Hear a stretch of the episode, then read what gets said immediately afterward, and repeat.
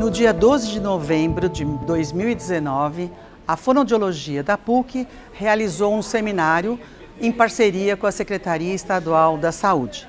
Nesse seminário, nós, fonoaudiólogos e outros profissionais da saúde, discutimos as questões da perda auditiva induzida pelo ruído e do distúrbio de voz relacionado ao trabalho.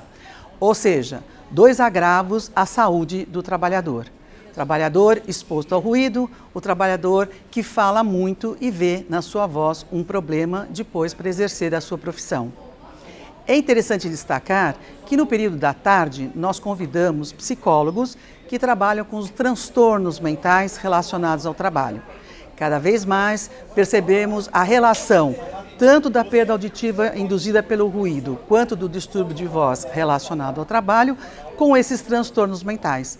Até porque, nos dias atuais, em função do próprio país, da situação atual do país, essas questões acabam sendo atravessadas. No mês de dezembro próximo, nós vamos ter a publicação de uma lista de agravos à saúde do trabalhador atualizada. Vamos ficar atentos para ver quais doenças foram inseridas e nos pronunciarmos com relação a essa consulta pública.